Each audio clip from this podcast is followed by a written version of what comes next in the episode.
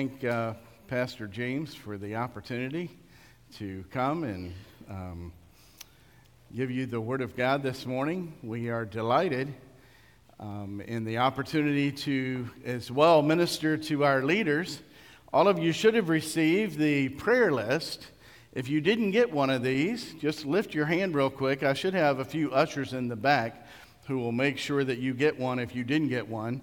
So just raise your hand real quick. Just keep it up until someone gets to you. They've got plenty of these prayer lists. But this is the most important tool that I can give you in obeying 1 Timothy 2 1 through 4 that says, I exhort, therefore, first of all, that supplications, prayers, intercessions, and giving of thanks be made for all men, for kings and all who are in authority, so that we might lead a quiet and peaceable life in all godliness and reverence. For this is good and acceptable in the sight of God our Savior, who have all men to be saved and to come to the knowledge of the truth. So we especially need to pray for their salvation. You know, that's a threefold emphasis on God delighting to see men saved, making it actually the strongest commission of the entire New Testament, but telling us we're to pray, especially for our leaders. So if you look at the list here, you'll notice we have all three branches of government, both state and national, so, and divided into 31 days so you can pray for them all once a month. So it's just a wonderful tool in that way. Also, I have folded it for you so you can use it as a bookmark in your Bible. As you read through your Bible, just pull out the list and remember our leaders in prayer. That's vitally important. So I hope everyone's gotten one now. I am going to refer to this, by the way, later on in the sermon, so keep it handy. I'm going to have you write on it a little later on. So um, Make sure you've got that prayer list handy. Also, on the back table and down in the bottom right hand corner of your prayer list, you'll see Pray 1 Tim 2.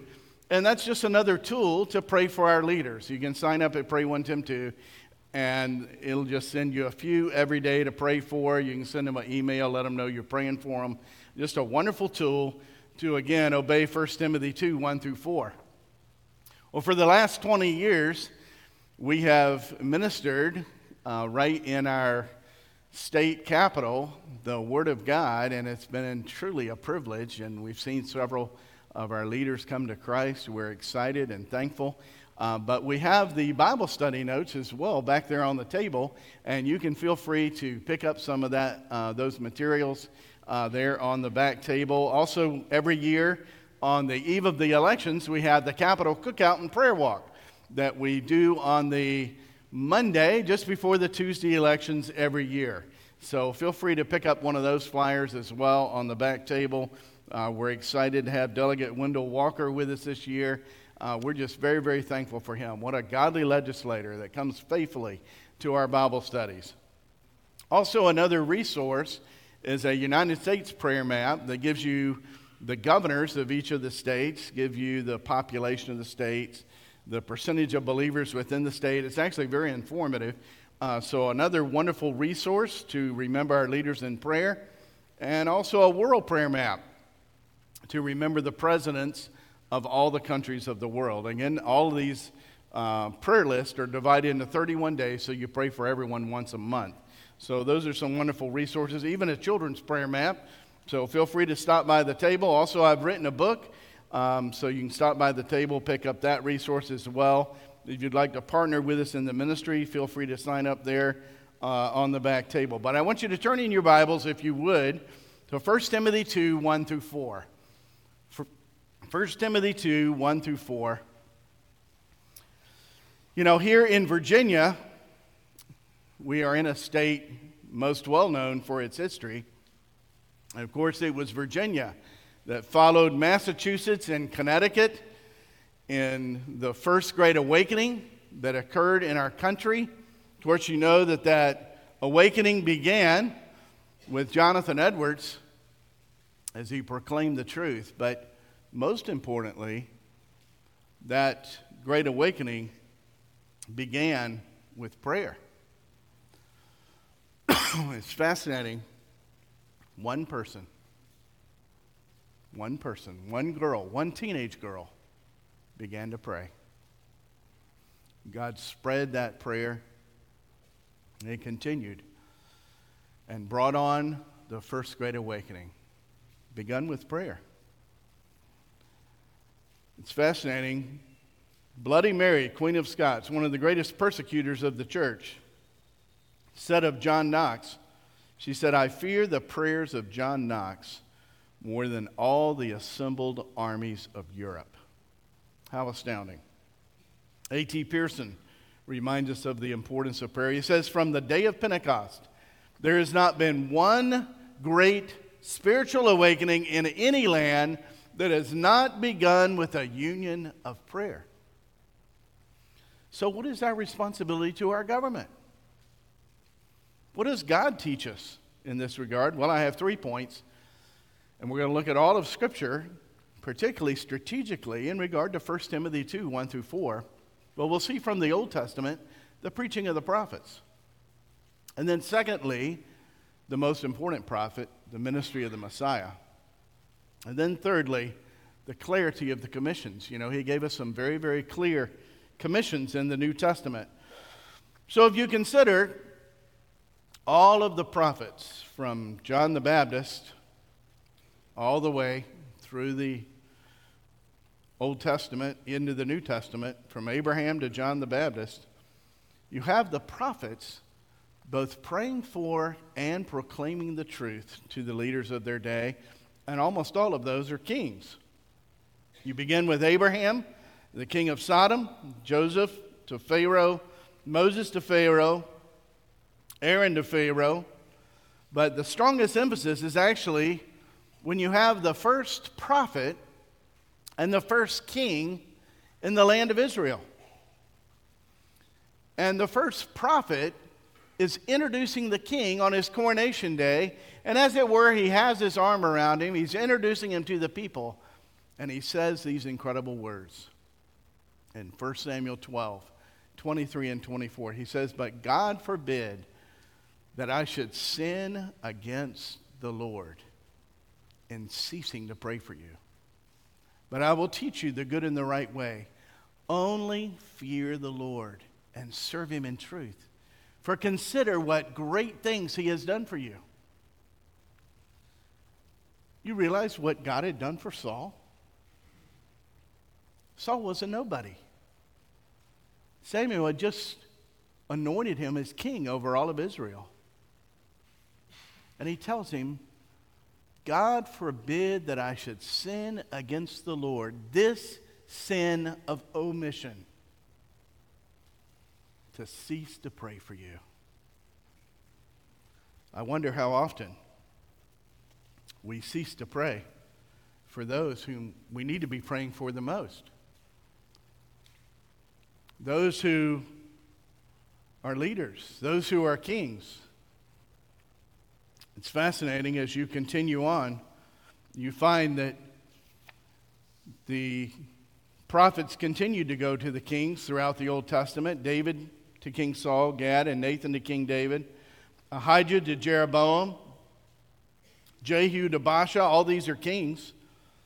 Elijah to Ahab, Hazael, Jehu, Obadiah to Ahab, Micaiah to Ahab, and Jehoshaphat. Elisha to Jehoram, Jehoshaphat, king of Edom, Naaman, Hazael, Jehu, Joash, Joel to the leaders of Israel. You say, but what about us? Is there any emphasis on the Gentiles, us, and their leaders? Well, it's beautiful. You actually have at the hand of an unwilling prophet, Jonah, going to a foreign city he doesn't even want to go. He runs the opposite direction. But finally, when he does go, an amazing thing occurs. The greatest revival in the history of the world, far outnumbering, by the way, the day of Pentecost with 3,000. There are literally, the Bible says, 120,000 who don't know their right hand from their left. So if there's 120,000 who don't know their right hand from their left, there must be at least 600,000 people in this great city, this great capital of the empire of the world of that day. And they all turn to the God of the Bible. Do you remember who repented first? It was the king. The king repented first. So the greatest revival, listen carefully, the greatest revival in the history of the world begins with a king. This is essential. This is important that we remember our leaders in prayer. Of course, as well, Jonah goes to Amaziah and Jeroboam, Amos to Uzziah and Jeroboam, both kings in Israel, Hosea to King Jeroboam, Uzziah, Jotham, Ahaz, Hezekiah, all kings. I find this fascinating. Isaiah not only goes to Hezekiah, but Isaiah foresaw the coming of the Messiah. You remember he gives the beautiful passage of Isaiah 53 and looks into the Messiah, the coming Messiah. And in that way, he as well sees us down through the quarters of history. This is in Isaiah chapter 60, verse 3.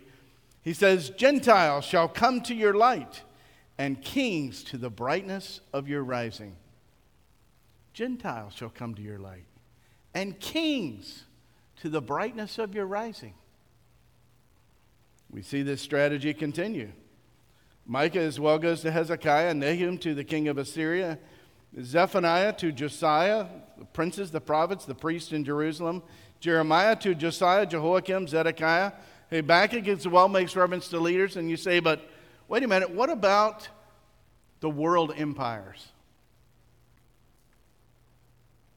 Was Nebuchadnezzar a believer? This is amazing because the prayers of Daniel, even Nebuchadnezzar, that great head of gold of the first world empire, comes to a saving knowledge of the God of the Bible, and he writes a whole chapter to let us know in Daniel chapter 4. You say, well, what about the emperors that followed? You know, Daniel was a great man of prayer. I believe that Cyrus, Darius, and Artaxerxes, all who followed, as well, as well may have been believers because they decreed a curse on anyone who hindered the rebuilding of the temple in Jerusalem and even paid for the temple's construction out of their own money. We find that in Ezra 6, 8 through 14. As well, Ezekiel goes to Nebuchadnezzar, Haggai to Zerubbabel the governor, Joshua the high priest, Zechariah to Joshua the high priest, Malachi to the priest of Israel, John the Baptist, or now in the New Testament, to Herod Antipas. And so we find our responsibility to our government, first of all, modeled in the preaching of the prophets, but second of all, in the ministry of the greatest prophet, Jesus Christ, the ministry of the Messiah. You know, Jesus Christ won the political leaders of his day.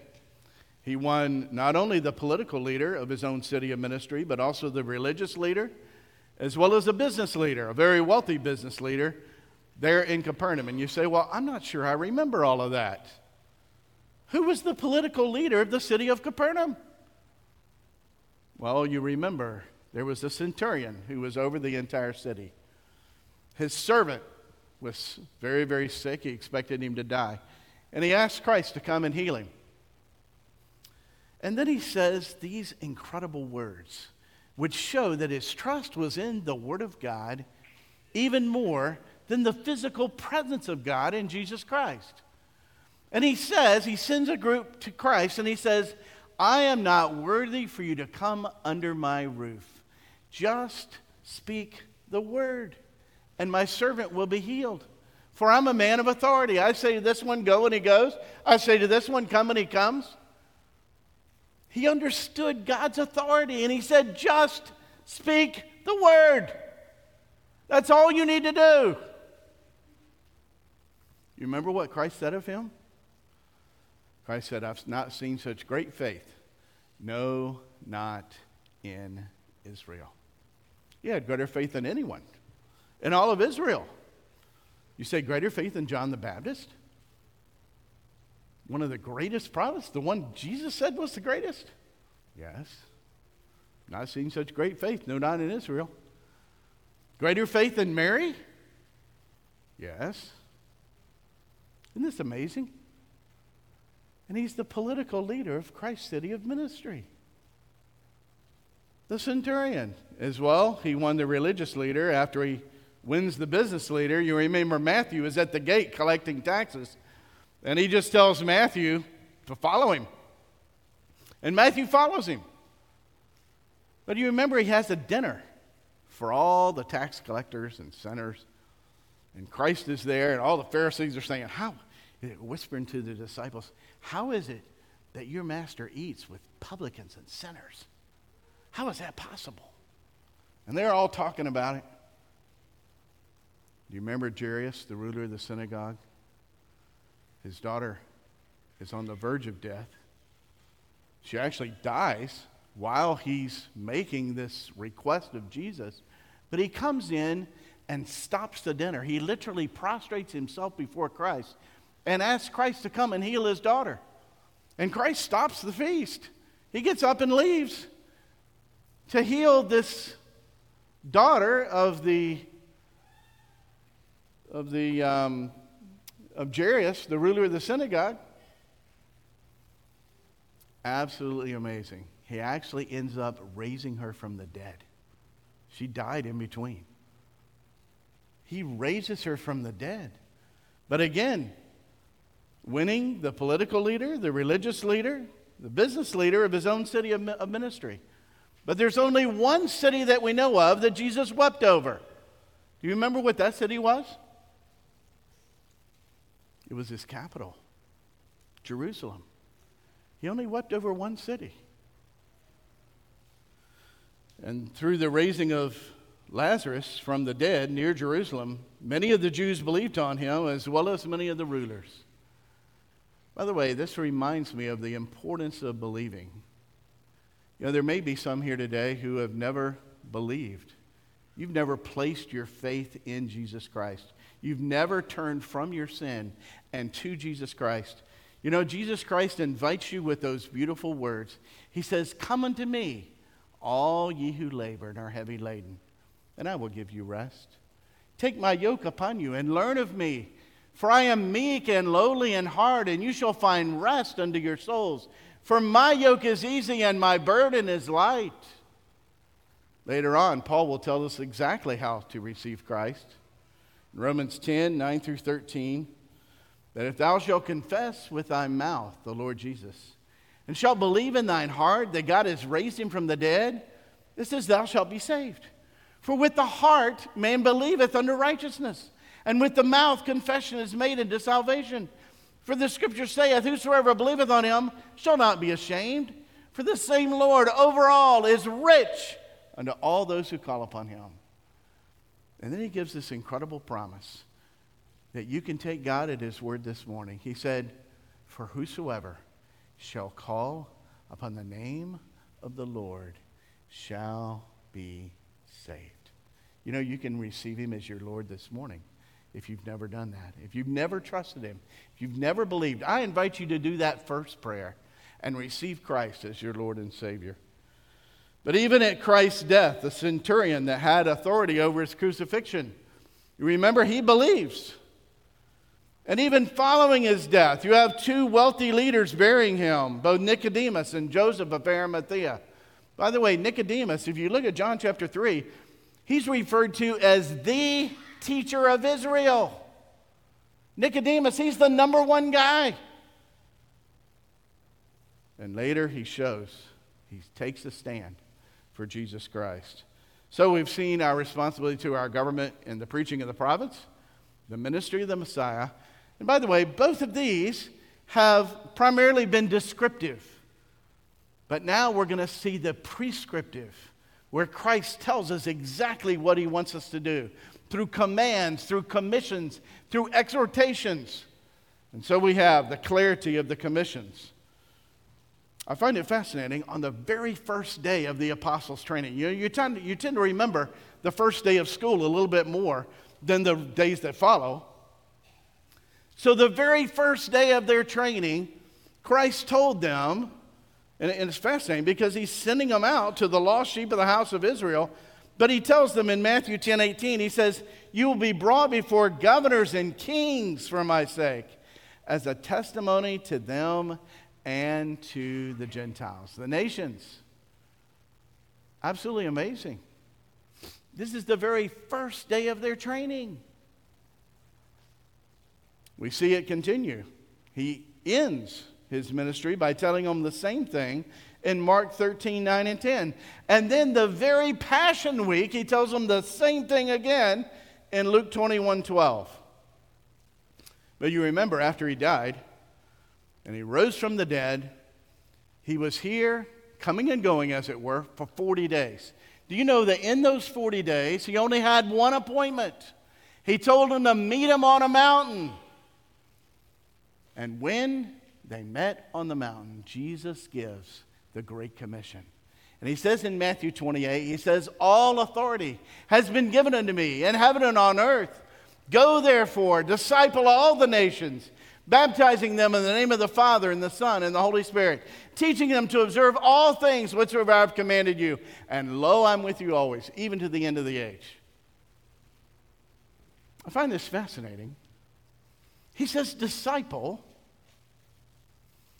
gets translated as make disciples, but he's actually the verb, disciple. And then direct object, all the nations. Now, when we think of nations, we're like, wow, that's a huge group of people. But when we think of discipleship, we think of singular individuals. And we say, now, wait a minute, how in the world do we disciple a whole nation? And that's where the strategy is. Disciple, he said, all the nations. Well, discipleship has to be one on one. That's discipleship. So it's got to be speaking of the leaders. Disciple all the nations. How do you disciple a nation? You disciple their leaders. And then they disciple, and they disciple. You see how it goes down? This is the strategy. I find it fascinating. They were told no less than four times they were to stay in Jerusalem, the capital. The last time is Acts 1 8. We also call that the Great Commission. I call it the Capital Commission because it's all about capitals. He says, But you shall receive power. After that, the Holy Spirit has come upon you. You shall be witnesses unto me. Where? In Jerusalem. What is Jerusalem in regard to all of Israel? It's the capital. Judea, the region around the capital. Samaria, the next closest capital. And to the end of the earth. You say, well, what is the end of the earth? What does that stand for? Well, since Acts 1 8 is the outline for the entire book of Acts, we have to ask ourselves, where is Paul at the end of the book of Acts? Well, he's in Rome, the imperial capital. That must be the end of the earth. Rome. Literally, the capital commission. You continue, you ask, you know, did, did the disciples understand this? Did they get this? Well, we know in the book of Acts, the book of Acts is the history book of the church. It shows us exactly what happened in the church. And in the book of Acts, you actually have three people primarily who are spoken of in the book of Acts. They are, it's real easy. All their names begin with a P Peter, Philip, and Paul. Real easy. Those are the three main players in the book of Acts. The evangelism begins with Peter. You remember? 3,000 on the day of Pentecost. That mushrooms later to 5,000 men. Absolutely incredible. But do you remember the next thrust of evangelism? Is actually Philip going to the next closest capital, Samaria. They have a tremendous revival. Peter and John follow him up there. And then all of a sudden, Philip gets yanked by the Holy Spirit all the way down into a desert place on a road, seems like going nowhere. You say, hey, wait a minute. That's not a capital. That's true. Did you, did, did you notice who Philip was witnessing to? The Ethiopian eunuch, who is next to Candace the queen and ruler over all of her treasury. This is the most important guy from Ethiopia. And he wins him to Christ and baptizes him and sends him on his way. I find it fascinating. You find Philip then ending up in Caesarea, the Roman capital over the entire region. You find him there at the end of his life, later on when Paul's coming through. Absolutely amazing. And of course, there's one leader that is more zealous than any others. This one presided over the stoning of Stephen. In fact, once he stones Stephen, he realizes he has a green light. And he realizes the Sanhedrin isn't going to stop this murder. And he realizes that the Romans are going to look the other way and nobody's going to care. And what does he do? He starts persecuting the church like never before. Incredible persecution upon the church.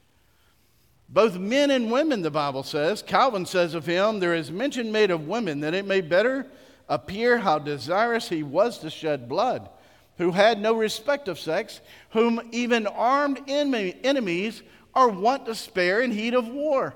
Therefore he setteth forth before us a fierce and cruel beast, who had not only liberty given him to rage, but also his power increased to devour and destroy godly men as if a madman had put a sword in his hand. There's a description of Saul before he comes to Christ.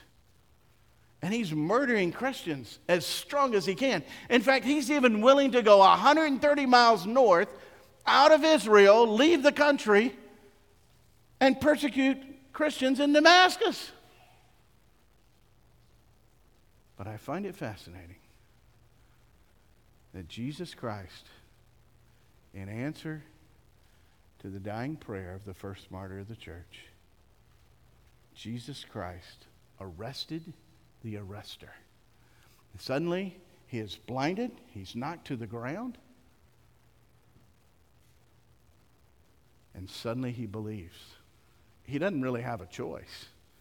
Suddenly, he believes. He's led by the hand into Damascus, blind. He's blind for three days as he prays. Ananias is sent to him, and I want you to turn with me to this passage because this is a vital passage that we often miss. This is Acts chapter 9. Turn with me to Acts chapter 9, please. Acts chapter 9. Here's Ananias sent to him to tell him his commission. So we've already seen Matthew 28, we've seen Acts 1 8. Now we're going to see the commission of Saul immense, unbelievable persecutor of the church.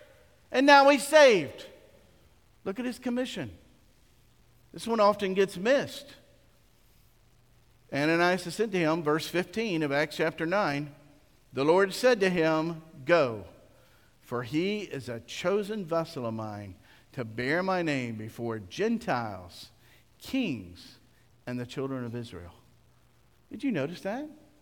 Jews and Gentiles, that's everybody, but specifically kings, the leaders. Well, let me ask you a question. Where is he going to find those three groups of people? What kind of city? Well, you say any city if it's Jews and Gentiles, right? But where is he going to find the king? Only in a capital. So if you study the cities of Paul, this is fascinating to study the cities he goes to. Of course, he begins in Damascus, a provincial capital. He then goes to Jerusalem, the capital of Israel. He then is sent to Tarsus, his hometown, the capital of Cilicia. Later on, Barnabas comes and gets him to help, ask him to help in ministry.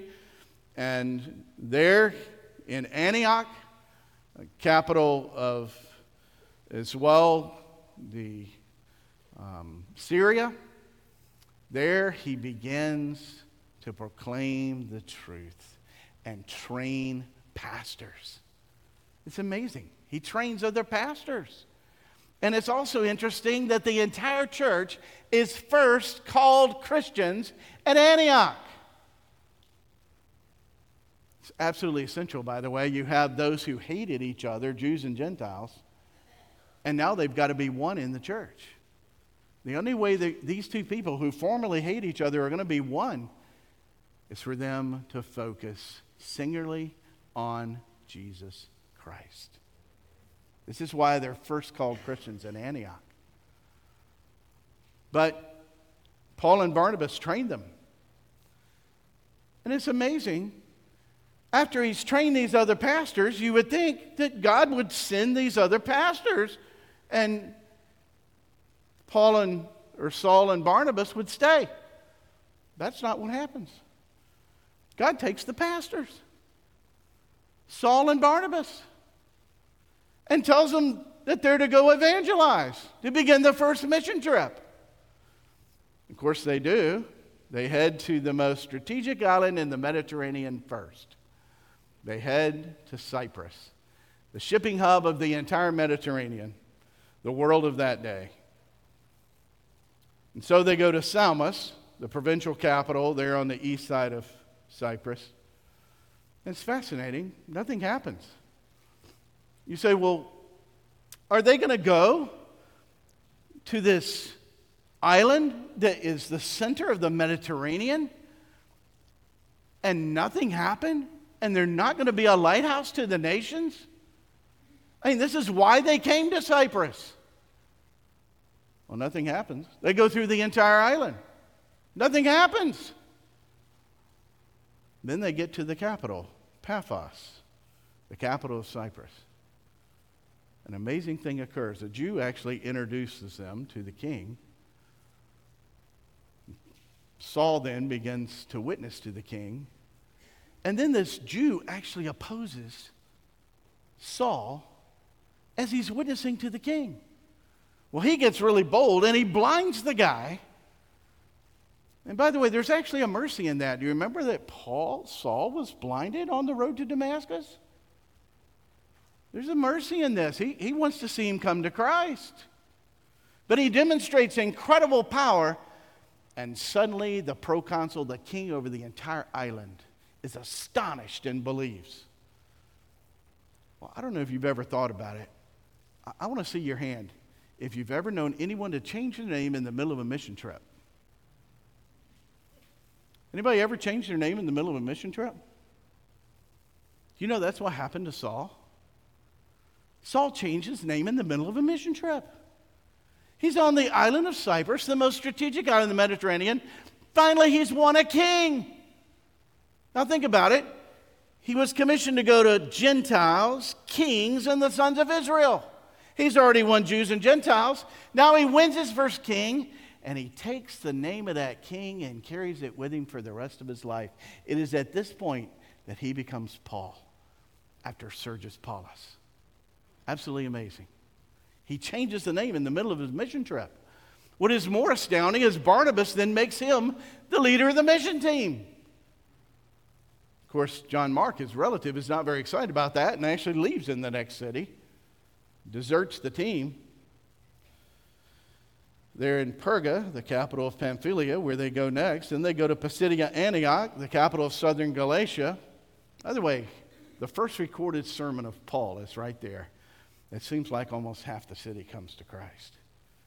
He repeats it again. By the way, he has to flee from that city because it gets, the persecution gets so strong. He goes to Iconium, the capital city of Lycaonia, and again, it seems that about half the city comes to Christ. It says the city was divided. So he flees to Lystra and Derbe. Lystra, by the way, is the capital of a Roman colony. Derbe, by the way, is the, um, it's not a capital, but it's the strongest. It has four cities that are right around it. So it's the metropolitan area, even stronger than the capital. But you remember, he actually gets stoned in Lystra. And God raises him from the dead in answer to the prayers of God's people. And he walks right back in that city and he keeps on going. Absolutely amazing. Goes back through those initial cities of ministry, back to Jerusalem, reports on what God has been doing, comes back through those churches. And then it's kind of fascinating because he wants to go to Asia and Bithynia. And the Lord stops him. And doesn't let him go. And instead, he's to go to Troas. Well, that's fascinating. Troas is such an important city. There's actually three emperors who wanted to make Troas the imperial capital of the entire empire. That's Julius Caesar, Augustus, and Constantine all wanted to make Troas the capital of the empire. But do you know who is in Troas? This most important person who gives us the history book of the Bible. His name is Luke. And he picks up Luke, and Luke is added to the mission team in Troas. And then they go to Philippi, and Luke becomes the first pastor of the first church in Europe. He leaves him there in Philippi. And by the way, Philippi is not a capital, but it is fascinating that the scriptures say that it was the foremost city of that part of Macedonia. What I find amazing as I study the city of Philippi is that all the wars of the empire are fought right outside the gates of Philippi. And I said, now, why would they all fight over Philippi? It's, it's this, this one city. It's not even located next to the ocean. It's not that big. What's going on with Philippi? Well, there's a gold mine outside of Philippi with 10,000 talents of gold coming out of that gold mine. And if you have Philippi, you can fund all the soldiers of the empire. If you don't have Philippi, you don't have the empire. It's that simple. And so he went to Philippi, the foremost city of that part of Macedonia. He as well goes to Thessalonica, the capital of Macedonia. There, a number of the leading women uh, come to Christ. It's fascinating. Their husbands evidently get saved later on. Sopater, Secundus, and Gaius who are from that city are later on Paul's mission team, and they're leaders of that city. As well, he goes to Berea, a provincial capital. It's amazing what happens in Berea. Did you know that Berea is the only city of Paul's ministry where the entire synagogue repents? It says they compared with the scriptures, and the entire synagogue repents. It's the only place where the synagogue turns immediately into a church. And all of Paul's ministry is there in Berea. As well, he goes to Athens, the intellectual capital of the world, and of course, the capital of Greece. There, he wins Dionysius, the Areopagite, one of the top guys of the world. He goes to Corinth, the capital of Achaia, Ephesus, as well, the capital of proconsular Asia, back to Jerusalem, the first capital, Caesarea, I find it fascinating. Even after he's incarcerated, he's a prisoner. And he still goes to capitals and start churches in them. Syracuse, the capital of Sicily. Rhegium, the capital of the Italian province of Magna Graecia. And then, of course, he has his triumphal entry into Rome, the imperial capital over all the capitals. Absolutely amazing. So, if you count up all the cities of Paul, there's 22 cities. All of them are capitals except just a few. You say, Paul fulfilled his commission. He went to Gentiles, kings, and the sons of Israel. He won leaders. But what about us? Did he pass on his commission to us, the church? Well, that's 1 Timothy 2 1 through 4. He said, I exhort, therefore, first of all. Listen, this is vitally important because this is the final commission of the New Testament.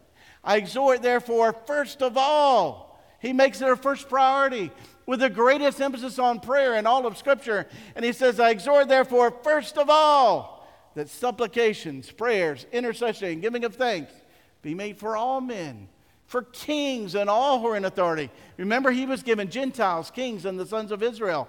Now he passes on his commission to us, the church by doubly emphasizing leaders, kings, and all who are in authority, and puts Jews and Gentiles into all men. Does Paul want us to get it? Does God want us to get this? Yes. He doubly emphasizes leaders and says, Don't leave one out, all who are in authority, so that we might lead a quiet and peaceable life in all godliness and reverence. For this is good and acceptable in the sight of God our Savior who have all men to be saved and to come to the knowledge of the truth. This, by the way, is the strongest climatic commission of the New Testament with a threefold emphasis on God desiring to see men saved, and we walk right past it and don't even see it as a commission. How do we miss it? We get Matthew 28, we get Acts 1 8. How do we miss this one? I think when we think commission, we think go. And this one says pray. Pray. But do we pray? The final climactic commission of the New Testament is the strongest emphasis on prayer in all Scripture. The question is do we pray? Do we pray? Will we pray? I want you to get out the prayer list. You know, the Bible also tells us in Galatians 6:10 to do good unto all men, but especially those of the household of faith. So if we're to pray for all who are in authority, and especially those of the household of faith, then we need to pray for our pastor. So I've given you in day number one. You see a little block right there? Day number one, top left hand corner. Just take a pen out and write your pastor's name in Pastor James. Let's put his name in there. And by the way, don't just remember him on the first day of the month, remember him every day as you pick up the prayer list. He's the one who cares for your soul. Isn't it important to remember him in prayer? And every day to remember your pastor in prayer? It's vitally important. So put your pastor's name on the prayer list and remember him in prayer. I find it fascinating when something's important to Paul, he's going to bookend. He's going to put it at the front and the back. Well, 1 Timothy, he gives that final climactic commission. 1 Timothy 2 1 through 4. At the back end, he gives 1 Timothy 6 12 and 13, where Timothy is told to confess the good confession as Jesus Christ confessed the good confession before Pontius Pilate. The last person Jesus witnessed to before he died was the king who ordered his own execution. And Paul says, There's your example of boldness. There's your example of boldness, Timothy. But it's our example of boldness too. Hey, listen, isn't it easy to witness to the person below you? And isn't it more difficult to witness to the person beside you? But how much boldness does it take to witness to the guy above you? That's what we're talking about. He confessed the good confession before Pontius Pilate. Will you be willing to witness to the, pray for and witness to the guy even above you? Your boss? That's the kind of boldness Jesus Christ had. I find it fascinating. Just a couple verses later, for the first time in all of Scripture, Jesus Christ is presented as King of Kings and Lord of Lords. How much more will he be King of Kings and Lord of Lords as we pray for our leaders, as we do all that we can to witness to them and to see them come to a saving knowledge of Jesus Christ? So I close with three questions. First of all, Will you make prayer first priority? This is what we're told to do in the final climactic commission of the New Testament to pray, particularly for kings and all who are in authority. Will you pray? And will you not just pray personally, but will you pray as a church? You know, that's talking about public prayer in the church. Verse 8 makes it clear by close reference but then as well, it's made clear in 3:15 of 1 Timothy, Paul is saying, "I write unto you that you might know how you're to conduct yourself in the house of the living God, the pillar and the ground of the truth." So all of 1 Timothy is about church conduct. This is what we do in church. So will you pray, especially for your leaders? And will you witness not only to the person beside you and the person below you, but even that person that is above you. Will you pray for and witness to those? And then finally, if you've never believed, if you've never received Jesus Christ as your Lord and Savior, I invite you to do that this morning. Let's close in a word of prayer. Heavenly Father, thank you for your word. Thank you that you use it to speak to each one of our hearts. Oh, Father, strengthen us in prayer. Just as the disciples, there was only one thing they requested Lord, teach us to pray. Oh, Father, may you this morning teach us to pray. We pray these things in the name of Jesus Christ. Amen. We trust that you and your family have been encouraged and blessed today. If you have just made a decision to follow Jesus, or if you would like to pray with someone, or even if you want to know more about our church, please contact our church office or send us an email. We are looking forward to seeing you next week here in person or online. See you then.